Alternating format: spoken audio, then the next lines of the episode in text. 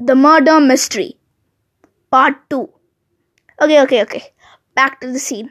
Detective knew that he was murdered, not suicide, because of the way he was tied. Usually, you know how they tie because he's a detective. He knows how will it be like, yeah, when someone suicides. Okay, back to the point. Someone killed him by poison and then tied him to the fan for people to think that he committed suicide. The detective that night at his office was thinking about the murder. He thought very much, very much, very deeply and didn't sleep that night at all. How crucial, right? And next day, he investigated all of that man's friends, like whom he met before the, the before the scene.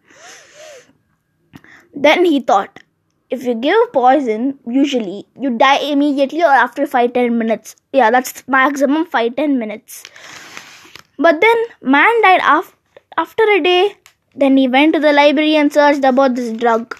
After some time of searching, he found something. Part two ends.